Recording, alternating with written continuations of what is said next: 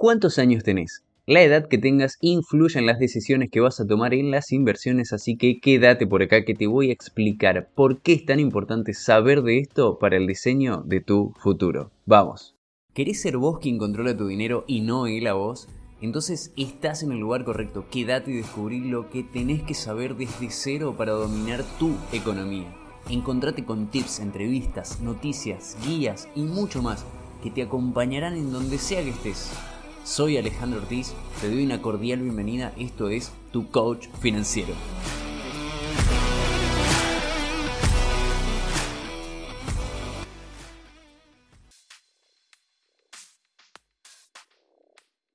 Así es, entonces ahora estamos en un episodio más que sinceramente ha surgido de una inquietud que me han planteado en una de las asesorías y tiene que ver con la edad.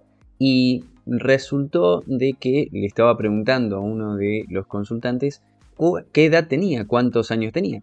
Y la otra persona me preguntó, ¿y para qué eso es importante? Se, nota que no, no, tenía intenciones de decirme la edad en ese momento, pero bueno, la cuestión es que ahí surgió toda una explicación que por supuesto dio pie a que haga este episodio y dije, así las personas pueden entender por qué es que no solamente yo pregunto la edad, sino que en muchos lugares se van a encontrar con que la edad influye al momento de invertir. Y si, por, y si no lo sabías hasta este momento, bueno, ahora lo vas a saber.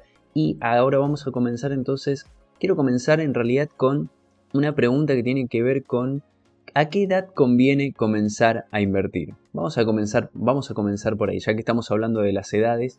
Yo diría que lo más pronto posible, lo más pronto que se pueda, digamos. Si hay la, si existe la posibilidad de que los padres empiecen, empiecen a inculcar a los, a los niños el uso del dinero, por supuesto, en este sentido, los padres deberían conocer también qué, qué es el dinero y, y, cómo se maneja y cómo se explica, o por lo menos lo que entiendan en ese momento. La idea sería explicarles desde, desde muy jóvenes cómo funciona para, entender, por ejemplo, algo que, he visto en otros, en, otros autores es darles dinero directamente a los chicos desde niños no funciona. Estaría bueno que entiendan el mecanismo, que requiere un esfuerzo o un trabajo asociado. Y ahí comenzarán, porque dirás, ¿qué tiene que ver esto con, con invertir y demás? Bueno, empieza un ejercicio para entender que conseguir el dinero, tener, obtenerlo, viene de un lugar de un esfuerzo previo. Entonces, entendiendo este mecanismo, yo diría que la edad en la que conviene, conviene comenzar a invertir y sería desde lo más pronto que se pueda. Incluso si los padres comenzaran, por ejemplo, a armar un fondo para los hijos, sería muy óptimo, sería como lo ideal ya en ese sentido. Ahora, otra pregunta que surge de esto es, ¿en qué edad, o a qué edad, mejor dicho, generalmente las personas comienzan a invertir? Esto es, algo que, vengo notando al menos yo y he, estado leyendo algo acerca de eso también, que más o menos sería entre una edad de entre los 40, 30, 30 y pico de años, 40, más o menos por ahí, Em, en, un, en, un, promedio, ¿no? No quiere decir que una persona de 20 o una persona de 60, 70, 80 quiera empezar a invertir. Bienvenido, por supuesto, en ese sentido. Ahora, ¿por qué en esta edad? Y hay, un, hay, hay varios motivos que se me ocurren. Por ejemplo, puede ser luego de algún evento en particular. Eh, no generalmente es un evento grave, pero a veces sucede que sí.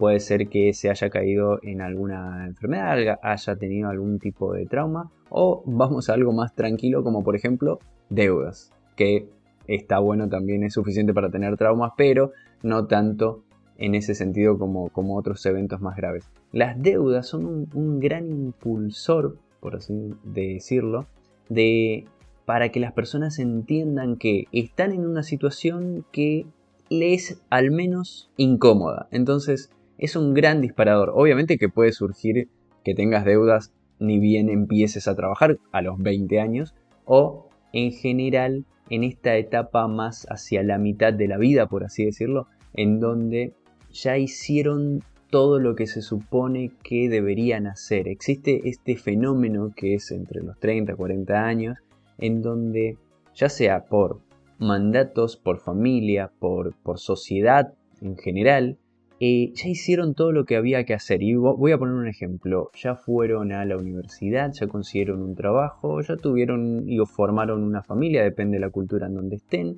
Ya tienen una casa, un auto, los perros, etcétera, las mascotas que sean y demás, ¿no? van al club, tienen. El tema es que puede suceder que las personas alcancen eso. Puede ser una edad promedia, 30, 40, estoy diciendo, imagínense ustedes si quieren otra edad, pero cuando las personas alcanzan esa cierta edad, tienen una sensación de, bueno, ¿y ahora qué? ¿Y, ahora qué es más? ¿Qué más hago? ¿Qué es lo que queda? Porque es como si el libreto se hubiese quedado corto. Es decir, hay algunas personas que dejan muchas cosas de lado y van hacia esos mandatos. Entonces, este es un gran activador también si estamos hablando de a qué edad generalmente las personas comienzan a invertir. No solamente comienzan a invertir, comienzan a, ver también que han dejado cosas de lado persiguiendo ese, mandato, ese sueño que tenían, el cual no quiere decir que esté mal, simplemente estoy marcando una, etapa que puede llegar a suceder y, con el cual le, puede le haya ido muy bien incluso. Pero ahora ya no es suficiente y, y en definitiva se ponen a buscar varias otras cosas, no solamente en el aspecto o en el plano financiero, económico, sino en el ámbito de desarrollo personal y demás. Pero bueno, eso será para otro momento. Acá vamos a seguir hablando entonces de la edad y las inversiones.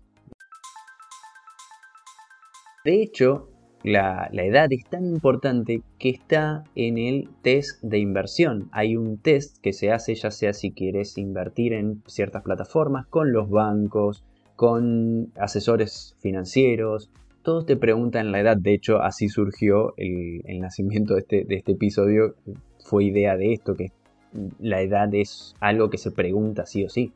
Entonces, ¿para qué? Para ubicarnos en una línea del tiempo. Sabemos todos que tenemos una línea del tiempo, ¿no?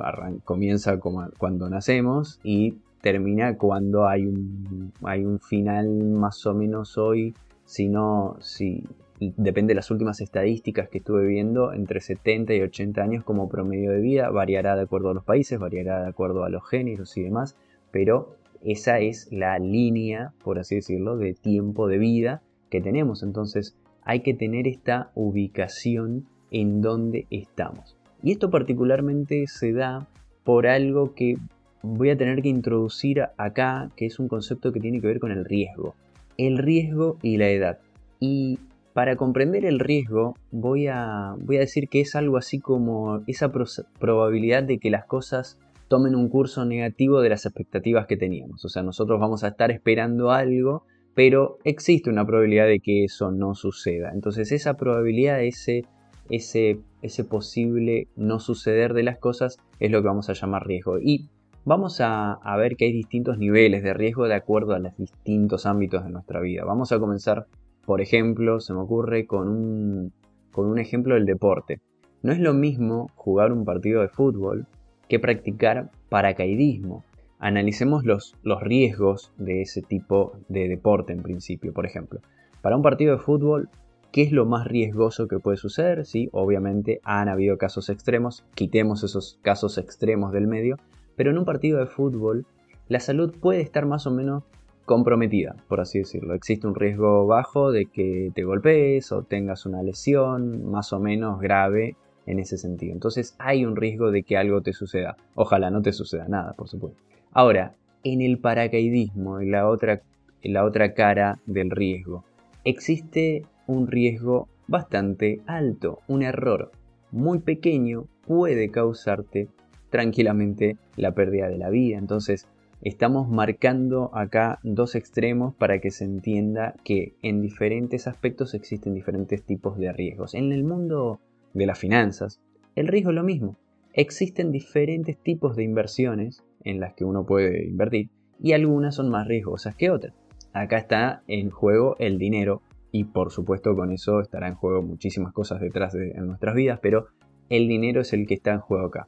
Entonces, da la casualidad que en el mundo de las finanzas, las inversiones más riesgosas, y esto es un, concepto que está buenísimo que, se comprenda, eh, las inversiones más riesgosas dan más dinero, varían mucho sus cotizaciones en el corto plazo y hay que esperar más tiempo para recoger sus frutos, es decir, son de largo plazo. ¿sí? Repetimos esto porque está interesante a tenerlo en cuenta. ¿sí? Tres características de las inversiones más riesgosas. Dan más dinero, tienen mucha volatilidad, es decir, tienen, suben de precio un día, bajan al otro día, suben al otro día, etc. Y hay que esperar más tiempo, o sea, a la larga sí rinden frutos y tienen más rendimientos. Entonces, esto hay que tenerlo en cuenta con eh, a las inversiones de alto riesgo. Las menos riesgosas te dan un rendimiento menor, es decir, no, no te van a dar tanto dinero, pero te pueden asegurar una cierta estabilidad o tranquilidad de que tu dinero no se perderá tan fácilmente, así a grandes rasgos. Por supuesto que siempre hay un riesgo de que existan crisis mundiales y el dinero igual corra un, riesgo para el que no estaba preparado en ese momento. Excelente, entonces ahora que introducimos el concepto de riesgo a todo este episodio que estamos hablando de la edad y el riesgo, ¿cómo es que articula esto con la edad que tengo? Bien, la edad influye y mucho y generalmente, vamos a ver con un ejemplo, si somos jóvenes, vamos a decirlo, por ejemplo, entre 20, 30, 40 años, ¿por qué no? podemos colocar el dinero, podemos colocar el dinero en inversiones que sean de largo plazo y con más riesgo, como por ejemplo acciones, criptomonedas. Y esto es porque justamente como tenemos bastante línea de vida, por así decirlo, hacia adelante, podríamos estar esperando más tiempo y no nos va a importar que la volatilidad, esto quiere decir esta alternancia de precios que puede estar más arriba y más abajo en el corto plazo, no nos va a molestar ese tipo de variación porque estamos mirando más hacia el futuro. Por ejemplo, con un objetivo de tener un apoyo a la jubilación. Entonces, acá introduje algo que tiene que ver y mucho y que cuenta y, es el objetivo. Por supuesto que esto va a tener que ver con los objetivos de cada persona. Un objetivo de una persona que tenga 20, 30, 40 años puede ser el apoyo a la jubilación. Y, con este, y en este sentido, sí puede tener una parte, y esto es muy interesante también a tenerlo en cuenta, una parte de sus inversiones puesta en instrumentos de largo plazo. Por ejemplo, como estábamos diciendo, acciones, ETFs, criptomonedas y demás. Ahora, por supuesto, no todo es la edad, sino que estos objetivos van a variar y una persona de 20, 30, 40 años tranquilamente podría tener otros objetivos como por ejemplo irse de vacaciones. Y en ese caso, el dinero no lo va a colocar en activos de alto riesgo, no va a colocar en si, está queriendo irse de vacaciones en un año, un año es el corto plazo, un año es, podríamos decir, son 12 meses, tendríamos que estar eh, colocando el, dinero en algunos otros instrumentos como fondos comunes de inversión, bonos también eh, puede ser, cuentas remuneradas, plazos fijos también, ¿por qué no? Son otros tipos de instrumentos cuyos riesgos son más bajos los rendimientos también son más bajos, pero nos garantiza que al final de ese año vamos a poder irnos de vacaciones con lo que estemos juntando, por ejemplo, mes a mes para ir de vacaciones. A medida que los años van pasando y nos vamos eh, yendo hacia la derecha, si dibujaste una línea del tiempo y el cero lo tenés a la izquierda y a la derecha estos, este promedio de vida que habíamos eh, eh, hecho anteriormente, y te vas, eh, te vas yendo hacia la derecha, la cartera de inversiones, es decir, todos los diferentes tipos de inversiones que una persona puede tener, puede ir cambiando, irá cambiando, de hecho puede ir cambiando, es recomendable que vaya cambiando de inversiones más riesgosas a inversiones menos riesgosas. Entonces, repetimos, a medida que los años van pasando, podría ser muy prudente que vayas cambiando, alterando tu cartera de inversiones en donde por ahí tenés acciones este, que son las más riesgosas, criptomonedas también que son las más riesgosas dependiendo algunas. Entonces vayas cambiando a otros tipos de fondos, otros tipos de plazos fijos, otros tipos de instrumentos que te permitan tener más disponibilidad, porque puede suceder, puede suceder que cuando ya estés por ejemplo, jubilado, jubilada, quieras irte de viaje y demás, quieras tener disponibilidad del dinero, tanto del dinero que venías juntando a lo largo de toda la vida para justamente este objetivo de apoyo a la jubilación, apoyo a las vacaciones, al goce que quieras tener luego cuando ya no estés en una etapa laboral, por ejemplo, y quieras tener disponibilidad de ese dinero. No estaría bueno que, por ejemplo, en esa etapa, en esa etapa, empieces a probar con instrumentos de alto riesgo, porque hay una contraposición de objetivos. Querés disponibilidad del dinero, es decir, no quisieras que colocar dinero y que al otro día o a la semana ver que ya no tenés más ese dinero. Por, no, es que lo perdiste por, completamente, pero que ha bajado, por ejemplo, el, el valor. Entonces, porque tenés planeado viajes, tenés planeado cosas para hacer, entonces querés tener el dinero más rápidamente y no estaría bueno ver que en el corto plazo la volatilidad te juegue ahí una mala pasada y en una caída abrupta de precios te quedes sin la mayor cantidad de dinero.